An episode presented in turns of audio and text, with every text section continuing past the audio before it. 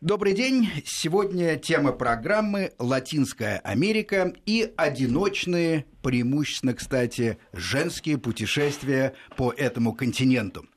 А, рядом со мной Евгения Цванкина, постоянный эксперт программы. Добрый день, Жень. Здравствуйте. У нас на связи э, будет э, эксперт э, более узкого профиля именно по Латинской Америке Екатерина Визовская. Кстати, напомню, что Катя очень известный блогер. Можете, пока начинается программа, посмотреть ее сайт по миру.ком. А, она действительно изъездила всю Латинскую Америку, а, как турист побывала а, почти во всех странах, в том числе и неблагополучных. Поэтому, учитывая, правда, что сейчас там 6 часов утра... Да, сейчас Катя живет в Колумбии, поэтому мы надеемся, что она проснется. Да, к ней много вопросов и по ценам на билеты, и по вопросам безопасности. И, кроме всего прочего, в студии присутствует Александра Фонтон. Добрый день, Саша. Добрый. Э, это, собственно, не буду скрывать, моя дочка, которую я в свое время, как, ну, совсем недавно, как только ей стукнуло 18 лет, отправил в одиночное путешествие в Боливию, где Саша ухаживала за животными. Ну, конкретно, э, как что было, расскажет сама Саша, но это был такой челлендж, как сейчас принято говорить, испытание, э, которое, в общем, как я думаю, помогло ей немножко повзрослеть.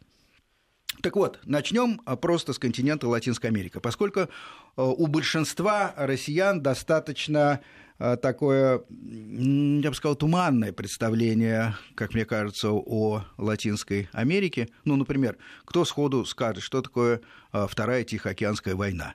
Да вот, вот. Ну, кто из, из в студии? Ну, никто, да, понятно. Женя Цванкина на меня бросает огненные взгляды. Ничего страшного, потому что мы действительно находимся далеко. А, я сам себя поймал а, на мысли, э, когда я гулял по Буэнос-Айресу, что я нахожусь совершенно как на Луне. То есть вы идете по шикарному совершенно городу, э, столице Аргентины. А, вы видите Э, площади, монументы, люди на лошадях э, в изваяниях бронзовых, но вы не, знаете, не, не просто читаете имена, и ни одно из этих имен не знакомо. Потому что Латинская Америка, Америка достаточно изолированный континент. Вторая мировая война прошла просто мимо. А, единственное, мы по фильмам знаем, что там укрывались какие-то нацистские преступники, что, кстати, правда. Хотя сейчас это, в общем-то, мало что значит. Даже. Ну да, просто о степени осведомленности э, жителей нашей страны э, по Латинской Америке можно судить по тому примеру, что когда мы готовили передачу, я решила так по знакомым поспрашивать, чтобы вам было интересно узнать. И основным ответом было, ну расскажите, где она находится. Так обычно шутят про американцев, я имею в виду жителей США, которые не знают, где находится находится остальная часть мира. Ну вот, наверняка есть, конечно, исключения, есть латиноамериканисты и так далее, и так далее, но, но в целом а, мы сегодня рассказываем о путешествии, а, так сказать, первый подход а, к Латинской Америке, какие визы, какие билеты, сколько стоит, в какие страны стоит ехать, может быть, в первый раз, а в какие страны стоит ехать погодя и еще изучив немножко испанский язык. Начнем с билетов. Да, ну, на самом деле, тут нам нечего в данном, нечем в данном случае особо порадовать а, зрителей, э, слушателей, потому что дешево, конечно, ну, это понятно, дешево улететь в Латинскую Америку не получится. И, а, ну, э, если вы едете в длительную поездку, то я думаю, что цена билетов, соответственно, тем деньгам, которые вы потратите уже на место, в результате приведут как бы бюджет на поездку в некий баланс, потому что все-таки уровень цен в большинстве стран гораздо ниже на внутренние передвижения движение на еду, на пожить, чем здесь. Но, конечно, основное препятствие для жителей и нашей страны, и, в общем, стран Европы, да, это долететь. Поэтому а, какая тут основная, скажем, рекомендация. Основная рекомендация постараться не быть связанными э, датами. То есть, если вы можете запланировать такую поездку в относительно свободном режиме и дальше подстроить как-то вашу жизнь под нее, то вы сэкономите очень много, может быть, даже, ну, в общем, можно сэкономить порядка 50% э, стоимости билета, потому что а, очень многие компании, сейчас вот э, расскажем, какие, проводят, а, причем даже не один раз в год, а, например, вот Люфтганза несколько раз в год проводят распродажу. Air France, да даже, в общем-то, наш Аэрофлот тоже проводят. И можно улететь, ну вот, например, та же Катя, которая будет выступать, она периодически на Facebook, э, грустно ей там жить в Колумбии, все друзей пытается сагитировать, ребята, давайте налетайте 30 тысяч, там только, только, ну не только сегодня, там пару недель до Колумбии. На самом деле это очень дешево, потому что просто купить билет э, в, Лати... в любую, в общем-то, стран Латинской Америки, так без акции будет начинаться где-то с 60, наверное, тысяч рублей через европейские города, соответственно, через... Ну, очень много рейсов э, идет через Мадрид. Да, через Мадрид летает Иберия, которая тоже иногда делает какие-то акции. Э, через Амстердам, через Рим, через Лондон, через Франкфурт. Поэтому совет такой, что э, если вы не попадаете под акции и ищете себе билет все-таки на конкретные даты сами, попытайтесь э, поискать стыковочные рейсы. То есть посмотрите, из какого города Европы дешевле будет долететь туда, куда вам надо, а потом уже посмотрите, как из Москвы туда долететь на каком-нибудь европейском лоукостере, так получится дешевле. То есть не до конечного пункта смотреть билет, а самостоятельно его разбивать и комбинировать. Ну, на вскидку а, я скажу, что дешевле 50 тысяч, по-моему, ничего без, а, без, не без бывает. Акции без не акции. получится, конечно. Да. Надо, да, суммарно. Есть еще такой небольшой лайфхак. Если вас устроят а, такие аэропорты, как, например, Канкун, который является основным, в общем-то, таким пляжным, в общем, пляжной точкой отдыха для российских туристов, туда можно поискать чартер. А чартер этот можно купить, если повезет, даже за 600-700 долларов туда-сюда. Это тоже будут какие-то фиксированные даты, то есть, естественно, там как бы надо будет как-то подстроиться. Вот. Либо можно прилететь в Гавану на Кубу тоже за 700-800 долларов, тоже там будет чартер. Вот. И дальше смотреть там на Аэромексика или Кубана, ну, это местные компании, но тут надо, конечно, сказать, что местные перелеты по Латинской Америке очень небюджетные. И, в общем-то, э, ну вот э, в данном случае из этих, опять же, таких курортных городов за 200-300 долларов можно долететь до какого-то в одну сторону, да. Но вот если смотреть между менее такими туристическими точками Латинской Америки, перелеты внутренние, то там цены могут вообще вплоть до 1000 долларов доходить, совершенно как бы неожиданно для людей, привыкших к европейским ценам. В общем, это получается достаточно так накладно. Э, наш телефон, я напомню, 495-232-1559. Это прямой телефон в студию. Э, СМС-портал тоже работает. 5533 и слово «Вести» в начале сообщения. Э, почему не в Крым, почему не по России путешествие? Спрашивает Олег Черков. Хороший вопрос. Да, хороший вопрос. Отвечаем, потому что по, по, по России будем путешествовать в другой программе. Крым очень люблю, знаю провожу там много времени, э, полдетства там провел, и сейчас часто бываю, поэтому вернемся к Крыму, не волнуйтесь. Сейчас Латинская Америка. Соответственно, если э, вы были там, если вы можете поделиться в данном случае опытом э, покупки правильной покупки билетов или определенные замечания относительно безопасности той или иной страны, пожалуйста, звоните, очень интересно, потому что опыт этот такой нечастый. А, Еще раз э, говорю, что у нас будет на связи Екатерина Визовская по миру.ком, э, по миру.ком, которая на самом деле на самом деле э, еще 6 утра у них там в Колумбии, поэтому мы надеемся, что наконец мы свяжемся и проснемся. Соответственно, замечание сразу. Вот смотрите, какие критики. Лайфхак. А можно по-русски говорить? Женя, это, наверное, к вам. Говорите по-русски. Что такое лайфхак? Ну, на самом деле, по-моему, это одно из самых популярных сейчас э, слов, заимствованных из английского языка в русский. В общем, у нас много заимствованных слов, поэтому я, как человек с филологическим образованием, не вижу в этом ничего страшного. Да, Владимир Казгунов э, спросил, а я спрашиваю Владимира, а сколько вам лет? Если под 70, то лайфхак вам, конечно, не знаком, и уже поздно учиться. А так мы будем использовать те ну, слова, которые считаем нужным. Хорошо, э, начнем с Боливии тогда. Э, Саш, э, я решил... А про визу что-нибудь скажем? Про визу, конечно. Да. Просто а... надо сказать, на самом деле, что в большинстве Б... стран до 90 дней можно россиянам, что всегда приятно, лететь без, без визы, визы, и таким образом хотя бы этих затрат у вас не будет. Да, стран много, есть а, мелкие исключения, но общая, а, общая логика такая. Чем больше страны Латино, Латинской Америки не любят Соединенных Штатов, тем больше вероятность, что вы туда, как гражданин России, можете ехать без визы. Соответственно, это касается и Карибского региона, региона тоже. Но э, в Боливию еще год назад, когда э, туда э, ехала Саша, нужна была виза. Э, было это, я помню, не просто потому, что туристическая виза давалась легко, э, а вот специальная, которая нужна была для ухода для, за животными, э, давалась э, с заполнением кучи бумаг. Но начнем с самого начала, Саш. Какие были ощущения, когда мы, твои родители, сказали, что поедешь в Боливию, а, ты любила животных а, и любишь сейчас. Э, это была мечта, насколько я помню, а, несколько лет, но не было еще 18, и одну тебя невозможно было послать никуда отправить. Соответственно, исполнилось 18 лет, и мы решили, что ты достаточно большая, чтобы одна без знания, кстати говоря, испанского, отправиться в общем, на другой континент и где-то в джунглях, в джунглях ухаживать за животными. Первые твои впечатления? Первым был ужас. Почему? Но это было слишком спонтанно, понимаешь? Я как бы думала об этом сразу после школы. Я тогда лазила по сайтам, искала какие-то волонтерские программы, хотела уехать, какой-то день с природой, чтобы было интересно и, в принципе, далеко. И наткнулась как раз на вот в топ-10, по-моему, на сайте была вот эта волонтерская программа. Как она называется? Интиуара Яси. Насколько я знаю, да, это название происходит э, от трех пум, которые есть в том парке. И вот их зовут, их три сестры было. Интиуара и Яси. По их именам назвали и эту организацию.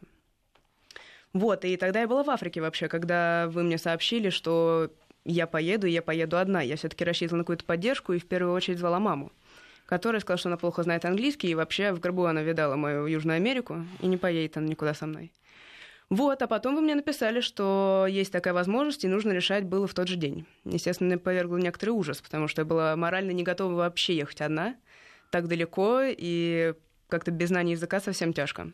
Но в итоге пришла к выводу, что если я откажусь, то я себе никогда в жизни этого не прощу, и, в общем, вот 31 августа, как сейчас помню, ты меня высадила около аэропорта Шереметьево, если не ошибаюсь. Да, это был, часа ночи. был рейс э, Мадрид, потом э, Ла-Пас. Нет, нет, нет, нет, у меня было две пересадки. Я ехала из Москвы сначала до Мадрида, в Мадриде пересадка Мадрид-Лима, и из Лимы уже в Санта-Крус, конечный по пункт. цене это были не очень удачные билеты, потому что мы были да. привязаны к каким-то обязательствам по отношению к этому природному парку, куда ехала Саша.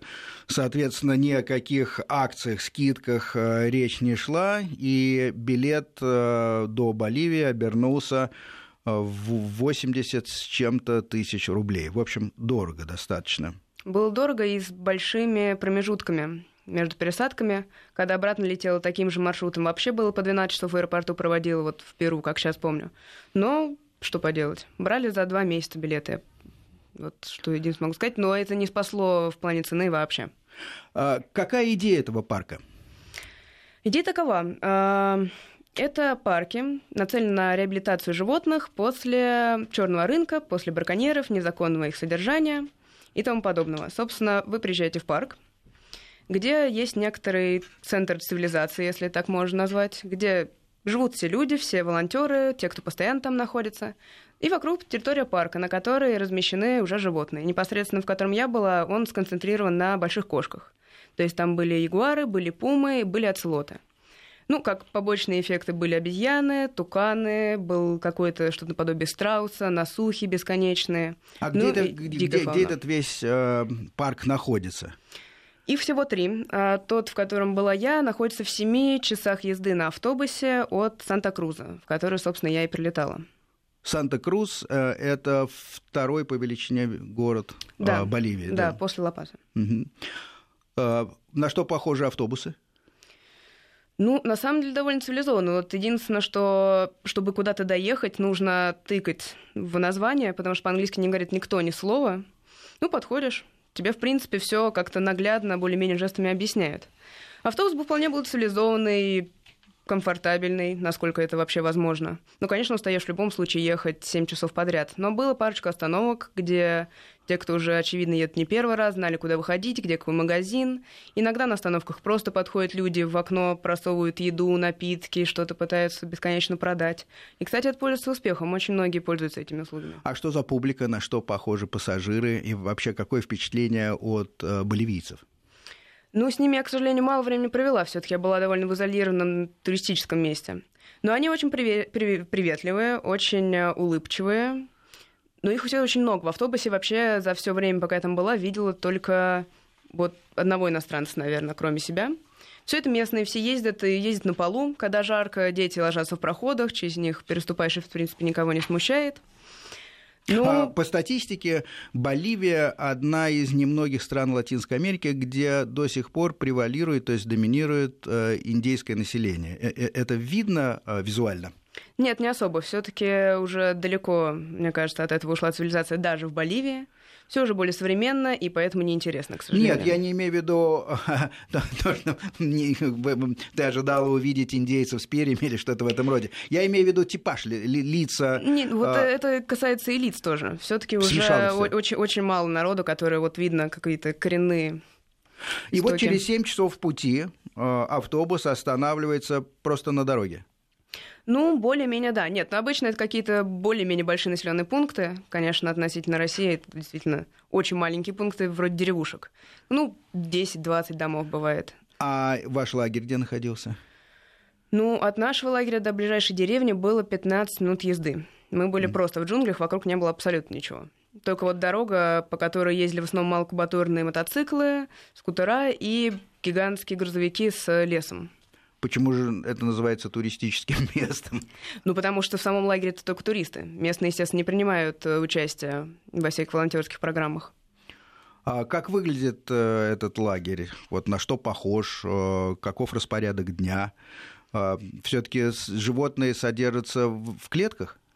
Они содержатся в вольерах. У каждого есть свой вольер и своя территория вокруг, на которую другое животное не имеет права заходить. То есть это не как в зоопарке, где клетка, э, вольер к вольеру стоит? Нет, нет, совсем нет. Есть животное, и у него есть своя территория. И есть клетка, в которой он там, ну, грубо говоря, ночует, проводит большую часть времени. Но с каждым животным ты обязан выходить на улицу, гулять с ним, буквально как с собаками.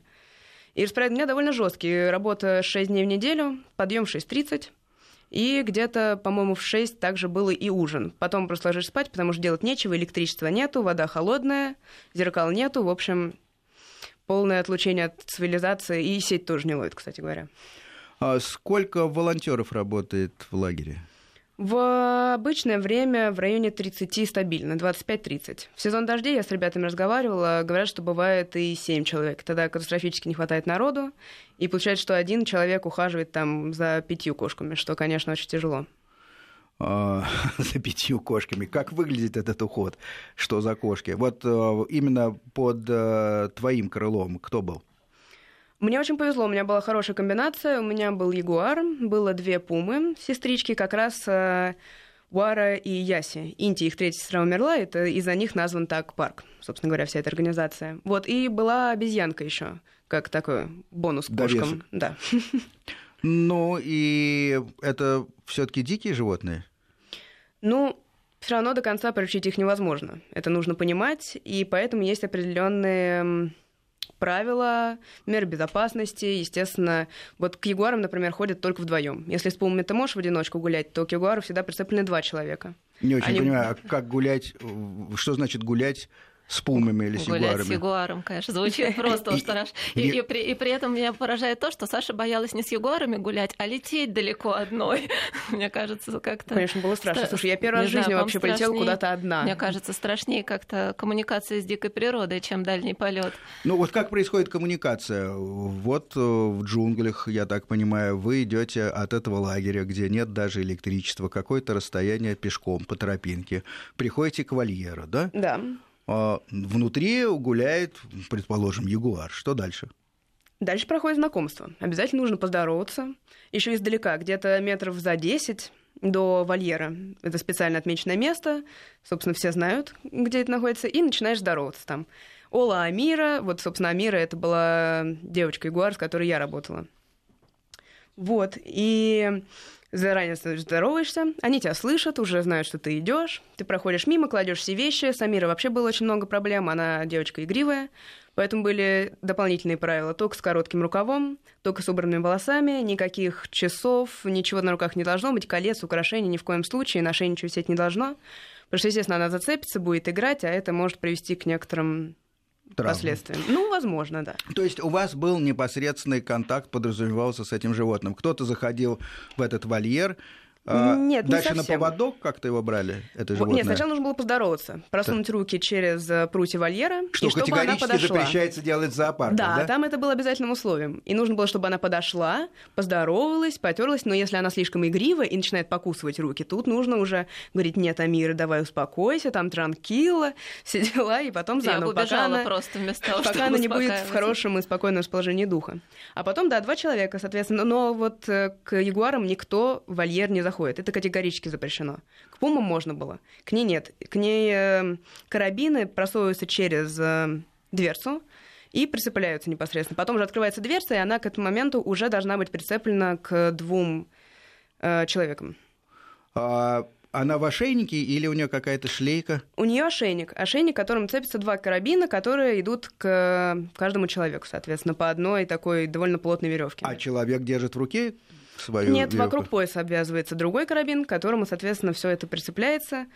И ну, дальше конструкция... вы такой троицей идете куда-то гулять. Да, Амира, собственно, главная, она лидирует, она ведет, она знает все свои тропинки и очень недовольна, когда иногда нужно погулять подольше. А она уже хочет домой, потому что знает, что после этого ее будут кормить. И очень стремится попасть домой. Она знает все повороты, где нужно повернуть, чтобы быстрее-быстрее домой.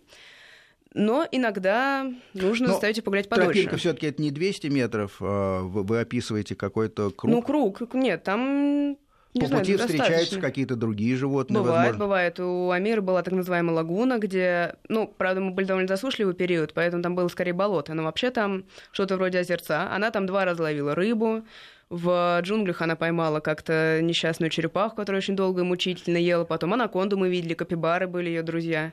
Очень любила она смотреть на них. Но и в этот момент, когда она кого-то все-таки из мелких э, ловит, вы просто стоите и ждете, да? Нет, на этот случай есть отдельная инструкция, потому что как только добыча оказывается в зубах, ягуар становится агрессивен.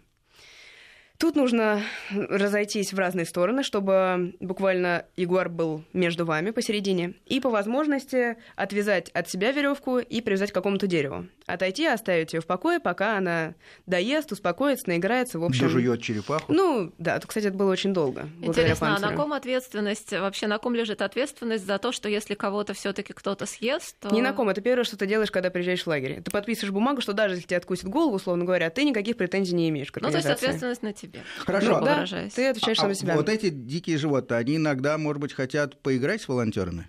Да, да, и для этого, вот опять же, у Амира, с которой работала, было отдельно отведенное, ну, метров 10 от клетки.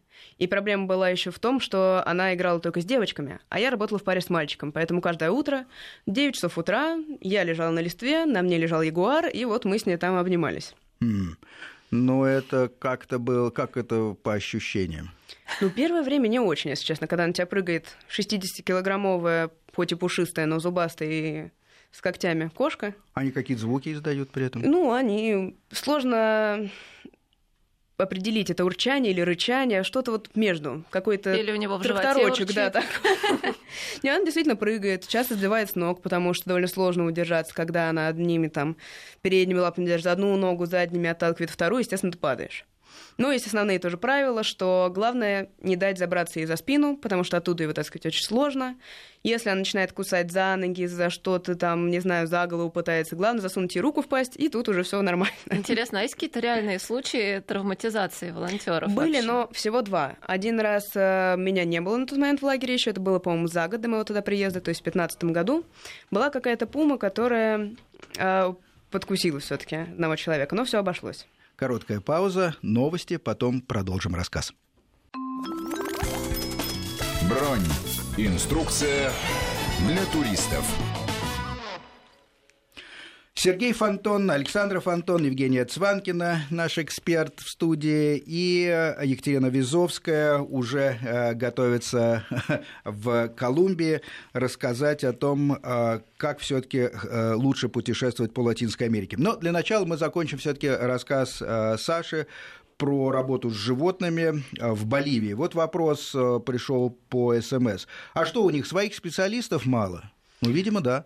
Ну, их просто на самом деле нету. Очень много народу требуется для того, чтобы 30 кошек содержать и ежедневно как бы за ними ухаживать. Это действительно колоссальная работа.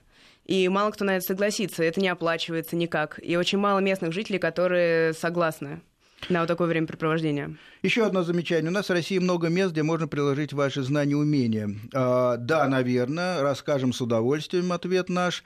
Единственное, что не так все а, однозначно и хорошо а, можно найти, например, в интернете. Ведь поездка в эту Боливию – это результат, собственно, а, простого исследования интернета. Страна оказалась достаточно открытой. Э, есть вот эти частные э, парки, где содержат животных, которые отобрали у браконьеров, или они были э, как-то повреждены охотниками незаконными а, или содержались в каких-то городских условиях. Такое тоже бывает, когда богатые люди пытаются кого-то содержать, потом не получается. Короче, их уже нельзя выпустить в природу.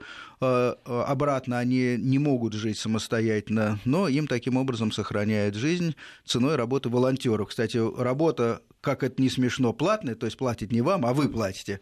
Я помню, 12 долларов на американские деньги это стоит в сутки. Если э, этих дней много, то, соответственно, идет скидка. За эти деньги вы получаете очень спартанскую еду, э, такой набитый соломой тюфяк, где еще ползают большие тараканы дикие, вокруг э, ходят ягуары, которые придают, конечно, дикие, я имею в виду, всему это, всей этой конструкции определенный шарм. Ну, в общем, если кто хочет в общем, испытать... мы распугали российских Такое, да, пожалуйста. Вот ни за что не поеду в Боливию, это же грязь. Ну вот, хорошо. Ладно, не, не поезжайте, а вот есть люди, которые ездят. Теперь мы переходим, пожалуй, к э, тем вещам, которые могут э, помочь в обычных путешествиях. Катя у нас... диких животных. Да, Катя у нас на, на связи, Екатерина Визовская. Катя, добрый день, вы слышите нас? Да, здравствуйте. Да, здравствуйте. Доброе утро. Можно я немного представлю? Привет, Катя просто Колумбии. такой уникальный человек, который за два года проехал. Я сейчас просто перечислю, чтобы было понятно, что она реальный эксперт в области Венесуэлу, Колумбию, Эквадор, Галапагосы, Боливию, Чили, Перу, Аргентина, Бразилия и потом еще Панаму, Коста-Рика, Никарагуа и Куба. И все это заняло у нее два года. Здорово. Вот вот а я заглянул на сайт ваш, Кать, э, по миру.ком, угу. и мне очень как-то э, показалось симпатичным, что вы дочка капитана дальнего плавания, и пальцем возили еще маленькой девочке по, по карте, э, хотели путешествовать, и потом реализовали свою мечту. Скажите, пожалуйста, а вы зачем-то упоминаете, что у вас два верхних образования высших? А, э, э, э, это играет какую-то роль в вашей сегодняшней жизни? Ну, естественно, играет, потому что... Культурная речь, путеше... хорошо. Путешествия, путешествия путешествиями, но люди еще работают, и я тоже работаю, да, и так как я в данный момент, как вы сказали, вот живу в Колумбии, то, естественно, ну, мне приходится там работать удаленно, и в этом плане образование, ну, не знаю даже, насколько именно вот что образование, любой какой-то опыт, да, полученный в различных сферах, а... он, в принципе, может применяться там в дальнейшем. А вы, вы, вы какое образование получили, если не секрет? Ну, это не секрет, конечно. У меня образование психологическое, экономическое, да, то есть, а, а работаю я выполняю там большой спектр проектов абсолютно в разных сферах. То есть не могу сказать, что именно там вот, да, психологическое образование, и вот теперь я работаю психологом. Нет, но где-то что-то всегда пригодилось, и, в общем, может еще и пригодиться, потому что лет мне, в общем, не так много. Почему Латинская Америка на вашем жизненном пути э, оказалась такой точкой притяжения? Вы знаете, очень странная на самом деле история. Вот э, как вот вы сказали, да, в детстве смотрела на карту, там нравилось очень слово Никарагу, абсолютно при этом ни о чем не говорила. Вот. И однажды в один из моментов у меня когда так случилось в личной жизни, что там мы расстались со своим молодым человеком, и я думала, чем бы заняться, не пойти ли мне учить испанский язык, просто всегда вроде к языкам там была такая тяга. И думаю, ну а что просто так учить испанский язык, надо путешествовать, но я в то время работала там в офисе, как и все, да, я не понимала, как можно путешествовать больше отпуска. И у меня стали в жизни появляться люди, которые мне говорили, да надо путешествовать просто долго, зачем путешествовать две недели, я говорила, ну... Хороший здорово. совет, да, не всем а, доступен. Отличный совет, а как, а где как бы брать на это деньги? Все говорят, да это все вообще ерунда, как бы, зачем вообще об этом думать? Вот, и в общем я действительно как-то не понимала как, а шаг за шагом сама к этому пришла, да. То есть я придумала, я сдала квартиру, я пошла учить испанский, чтобы как-то применить испанский, я думаю, почему мне не поехать в Латинскую Америку? Я уволилась с работы, думаю, ладно, на два месяца, что если там все будет нормально, вернусь потом. Ненормально, я найду другую работу. Образование есть, как мы выяснили. Вот, я взглянула, ну, взглянула на карту, мне показалось, что вот Каракас, Венесуэла неплохо звучит, я заказала там путеводитель. А вы по благозвучию выбирали или еще по каким-то критериям? Э, ну, я выбирала как бы и по благозвучию, конечно, Каракас, там какие-то пираты. Каракас вообще, кстати, считается одним, по-моему, из самых опасных городов Латинской Америки. Да, да, да, да. Я вам, если хотите, потом еще расскажу подробнее. Но просто это все было там лет, наверное, 8 назад. Сейчас кажется, как вчера, а на самом деле, да, уже совсем не вчера. Но, тем не менее, я подумала, какой маршрут мне составить, потому что в те э, годы можно было купить довольно дешевый билет в Латинскую Америку, именно используя вот этот вот черный курс боливара в Венесуэле. Вот, так, так, и... так, вот, вот, вот тут начинаются практические вещи, Кать. А, ваш э, жизненный путь нам в целом пунктиром а, понятен. Скажите, пожалуйста, вот что а, вы бы посоветовали, вы упомянули билеты. Сейчас ситуация другая, чем 8 лет назад. Мы заглянули на сайт и увидели, что билеты стоят порядка там 80 тысяч. А, что и как можно сэкономить? Ваши э, советы как бывалого путешественника уже вот с позиции сегодняшнего дня. Ну, сейчас экономить не так просто, да, как раньше, когда ситуация с Венесуэлой была как бы более благоприятная для, для этих поездок. Угу. Вот. Но сейчас остается единственный там основной совет – это подписаться на рассылки всех вот основных авиакомпаний, да, которые летают трансатлантик. То есть это и Иберия, КЛМ, Air France, не помню на скидку, кто еще. Ну, ну да. Не так много. А вот передвижение между странами такой вопрос, поскольку у вас такой был круговой маршрут, больше на автобусах угу. или на чем еще? Какая а, логистика? Мой маршрут, э, когда я поехала вот первый раз на два месяца, мне понравилось, показалось, что можно узнать всего побольше. Я следующий маршрут придумала на 7 месяцев, как раз-таки от Каракаса, доехать до самой южной точки, до Ушуаи, это порт в Аргентине, откуда отправляются корабли э, в Антарктиду. Ну да, и смотреть пингвинов. По земле да, через Бразилию вернуться обратно в Каракас. То есть у меня, конечно, в 7 месяцев я не уложилась, я уложилась в 11. А, вот, ну что тоже как бы было неплохо. Да, но это был у меня наземный транспорт исключительно. У меня и был такой план. Просто иногда, я помню, что самый длинный переезд автобусный был, по-моему, 26 часов. И это как-то было очень жестоко, потому что у нас был очень злой водитель, он ставил очень жестокие фильмы, там все моторбали нельзя было никуда отвести глаза, там он запрещал снимать обувь, в общем, как-то было очень так тяжеловато. Но там есть такое правило тоже путешественника бюджетного, если ты одну ночь спишь в автобусе, обязательно следующую спать э, ну, в нормальной кровати, да, в отеле. А, хороший совет, да, да. С одной стороны, вы экономите деньги на ночных автобусах, да, то есть вы не тратите на отель, вы не тратите время, вы как бы вот все время в пути, но, с другой стороны, после нескольких таких вот э, ночей вам может уже не хотеться не смотреть ни достопримечательности, ни вообще ничего может а, не хотеться. Скажите, поэтому... пожалуйста, да, простите, а сколько в среднем вы упомянули ночлег? Сколько э, стоит вот ночлег, чтобы все-таки душ э, и свежую, э, свежую постель Ну, иметь? отель, да? Отель, я да. так понимаю, что есть еще там варианты а, хостелы. Ну, я, я в те времена, как бы, да, Э, чаще всего останавливалась в хостелах, потому что, в принципе, это как бы и веселее было, и там за 10, условно, 15 долларов, да, то есть хостел тоже не обязательно выбирать себе комнату, в которой там 25 кровати, да, то есть есть варианты, там можно снять, э, например, исключительно женская комната, там на ну, 4 да. кровати. Ну, в среднем это получается, вы сказали, 10-15 долларов за ночь, да? Ну, наверное, 10-20 долларов, скажем так, хостел, э, в зависимости от уровня. Ну, отели такие как бы нормальные можно тоже. Вот у меня в Коста-Рике был интересный случай тоже давно, что я э, искала отель, нашла какой-то там, значит, непонятный отель, захожу, спрашиваю, говорю, сколько стоит? Мне говорят, а вам нужна отдельная комната или кровать как бы в общей? Я говорю, ну, а сколько стоит и то, и то? Они говорят, ну, вот кровать в общей стоит 4, а общая, а отдельная комната стоит 5. Да. Бывают да. вот такие вот. Разница да, экономия какая-то сомнительная. Катя, вот такой вопрос. Ну, у нас целом, тут была... отель там 30. Угу. Угу. Мы тут угу. недавно просто а, обсуждали в отдельной передаче каучсерфинг, и как раз вот высказывали сомнения, насколько хорошо эта система работает угу. в Латинской Америке. Я так, э, по-моему, припоминаю, был у вас опыт там, да, каучсерфинга? Насколько ну, у меня это... был, да, опыт угу. каучсерфинга. В принципе, это был позитивный опыт, потому что я предпочитала им пользоваться, допустим, вот на, на юге, да, Чили, Аргентина, где места, э, ну, малонаселенные, как бы выбор отелей там и хостелов маленький, а то, что есть, оно достаточно дорогое. И вот я там как бы прибегала к услугам э, вот этого каучсерфинга. Но, как я вам скажу, зависит все от человека, да, то есть, например, так как мне надо было в, в, ну, в рамках путешествия все равно выполнять какую-то работу, мне нравилось, что я там в хостеле, пускай это моя койка, но я там, допустим, погуляла по паркам, там пообщалась с местным населением, я пришла домой, я там делаю то, что я хочу, да. Каучсерфинг немного накладывает на тебя обязательства, как бы предполагается да, да. какое-то Кать, общение. А, простите, у нас короткая пауза на погоду. Не уходите с линии, пожалуйста, вернемся и продолжим разговор. Бронь. Инструкция для туристов. Продолжаем разговор о Латинской Америке. Э, на связи Екатерина Визовская, которая живет в Колумбии уже 8 лет и, соответственно, дает э, рекомендации по тому, как и где путешествовать на этом континенте. Алло, Кать, вы здесь? Алло, да, Кать, да, да. Я еще, если давайте... можно, хотела одно, одно да. слово только добавить да. по поводу ага. каучсерфинга, что вот что надо иметь в виду, что все-таки это Латинская Америка, да, люди горячие, очень часто именно вот предоставляют такое жилье мужчины. Вот, поэтому надо, если вы этим пользуетесь, надо очень внимательно читать отзывы, да, на сайте это предусмотрено. А если это симпатичный мужчина?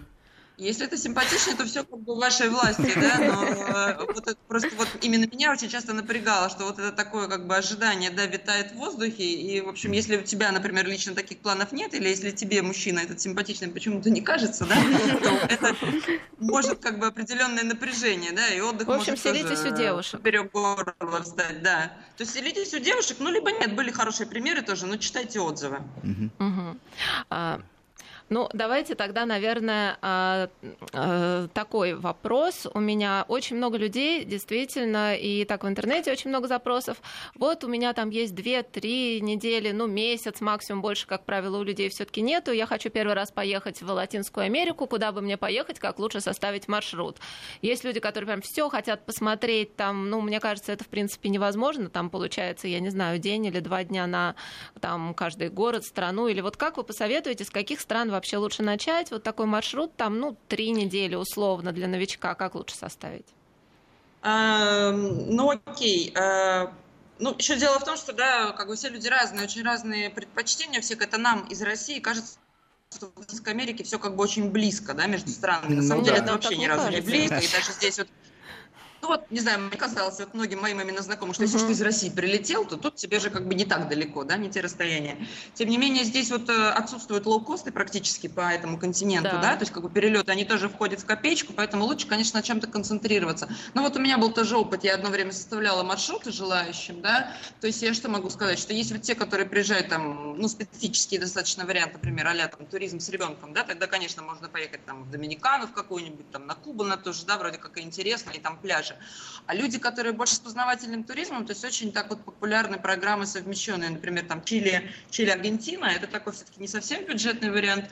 И вариант более экономный – это Эквадор, Колумбия, Перу, Боливия, вот в разных таких вот как бы комбинациях, да, потому что можно, например, включить Галапагосы, вот я там тоже два раза, да, была, а, один раз три дня, другой неделю, то есть тоже зависит от того, что вы хотите, зависит от бюджета. Но, в принципе, вот Эквадор, Перу, да, там совместить, например, какой-то вот э, горный, там, национальные индийские развлечения, там, с природой, очень много природных парков, красивой природы а вообще вот исходя, и, исходя из вот этих особенностей логистики, не дешевле ли все-таки взять, например, какой-то готовый тур, где вас уже там провезут? В принципе, такое тоже предлагают. Зависит это от, от, от, зависит от человека, насколько да, ему это комфортно. Ну и по цене, честно говоря, в каких-то местах, опять же, вот такие для массового туриста, куда там раньше летали чартеры, опять же, какая-нибудь там Доминикана, Куба, конечно, пакет, скорее всего, будет дешевле, да, потому что там тебя разместят в хорошем отеле, и ты будешь там на своем изумрудном пляже сидеть и, в общем, горе не знать. Самое это прежде всего, вот я хочу сказать, что самостоятельное путешествие, это не означает, что оно обязательно дешевле. Это суть как бы не не, не в цене, не в экономии, uh-huh а суть в первую очередь в том, что ты сам решаешь, куда ты едешь, что ты ешь, что ты смотришь, пошел ты сегодня туда или не туда, у тебя свобода, ты принимаешь решение сам, ну и Чаще всего ты также по бюджету можешь двигаться, ты можешь заселиться, как я говорила, там, за 5 долларов куда, а можешь там за 125. Пропадание некоторые в связи, но в целом понятно. А, по времени, вообще вот с точки зрения климата, когда вы посоветуете лучше ехать, чтобы не было там прям как-то совсем дискомфортно, каких-то проливных дождей или прям адской жары? Я, знаете, у меня тоже такой подход, что климат не в нашей власти, поэтому мы ничего не можем предугадать. В принципе, всегда, круглый год здесь есть э, что посмотреть. И, например, тоже знаменитый Солончак, соленое озеро Уюни, да, в Боливии. Оно просто в один сезон, это все озеро с солью покрывается водой, и оно становится таким гигантским зеркалом, тоже очень многим туристам нравится. А в другое время оно просто как гигантское озеро снега, вот с такими солевыми ромбиками, тоже очень невероятно красивое место. Но у меня тоже из моего опыта, я помню, что мне так сложилось, сложилось, что я вот как раз когда была в Никарагуа в первой поездке, я очень хотела посетить затерянные в Карибском море кукурузные острова, и у меня выходила только вот возможность 4 дня в ноябре. И все мне сказали, вообще в любом случае в ноябре нельзя ехать, потому что это страшный сезон дождей. И я тогда еще подумала, думаю, у меня вот сейчас есть возможность в ноябре попасть на кукурузные острова. Вот когда еще такая возможность будет, и будет ли, вот вообще я не уверена. Я поехала в ноябре, и в итоге все пять дней светило солнце, и я вообще не поняла, зачем мне люди разговаривали. Бывает исключение. Бывает по-всякому. То есть как бы я от погоды никогда не отталкиваюсь. Ну как как будет, будет дождь, дождь. А вот такой у меня еще вопрос. Помню, я в каком-то из ваших блогов очень интересно описывали такой опыт, что в какой-то момент вы там даже работали, по-моему, в Панаме. А, вот угу. как, как, как, как, как это было, как это вы вообще нашли? Расскажите нам что-нибудь об этом, мне кажется, интересно будет Да, послушать. и можно ли что-то немножко подработать, заработать, путешествуя по Латинской Америке? Но зная язык, конечно. Ну да. Ну, смотрите, смотрите, э, все равно как бы вселенная нам подкидывает варианты, да, я вот первый раз поехала в Латинскую Америку за два месяца, мне показалось, что столько всего интересного, я ничего не увидела, вернулась домой, и сразу же кто-то из знакомых просто буквально мне сказал, что, а вот тут на форуме Винского, там такой значимый, в общем, ресурс для путешественников, есть вакансия, там, товарищ приезжал в Панаму, ему сказали, что неплохо бы устроиться туда, значит, иностранцем. И я написала письмо этому дядечке, и он мне сказал, что все окей, я ему выслала резюме, какие-то он мне попросил даже характеристики с бывшим бывших мест работы, хотя я работала в недвижимости, а там надо было работать в баре. Ну, в общем, э, мы с ним как бы договорились, что он встречает меня в аэропорту, я купила билет на 6 месяцев, и когда я уж туда летела, мне как бы стало так страшновато, думаю, я с кем-то по интернету договорилась, а если рестораны, а будет ли меня вообще встречать, у меня там 100 долларов э, собственно, сбережений. Да. Да, но потом я, в общем, решила, что как-то все разрулится, потому что февраль, а там такое красивое Карибское море, мы приземлялись. Ай, пропадание, к сожалению, на самом интересном месте, когда вы приземлились и хотели работать в баре. Слышно? Да, так слышно. А, вот, я говорю, что работа была не... Нет, опять, к сожалению, все ушло. Да, полтора... А, простите, нет, а, Кать, спасибо, но, но, кажется, вас совсем плохо слышно. Да. А, таким образом, Первый вывод. А, можно и, и нужно ехать, а, можно даже в Панаме поработать, а может быть еще в каких-то а, государствах тоже, если вы хотите приключений. Можно пользоваться каучсерфингом, это то, что я вынес, собственно, и из этого Напоминаю, что билет, вот тут все спрашивают, сколько же стоит билет в среднем до Боливии, до Боливии. Ну, почему до Боливии? Э, с пересадками э, и прочими вещами из э, Москвы билет порядка 80 тысяч стоит Но это, в я бы сказала, Америку. по максимуму. Если, если посмотреть через все таки с пересадками, если делать именно кусочный маршрут, то может там в 1050 можно уложиться. Да, по самому континенту правильно передвигаться автобусами. Они бывают ночные, и таким образом можно сэкономить одну ночь, допустим, э, провести в пути. Автобусы достаточно э, дешевые. Вот, например, э, ну, 7 часов в пути обойдется примерно там 60-70 боливианы, это по Боливии. Ну, не-не, поменьше все таки 45 поменьше? был. Вот мой автобус был 45, я ехала 7 часов. Ну, боливиана, хорошо, это один боливиан, это 8,5 8. рублей. Вот, собственно, и считайте. То есть это вполне бюджетно.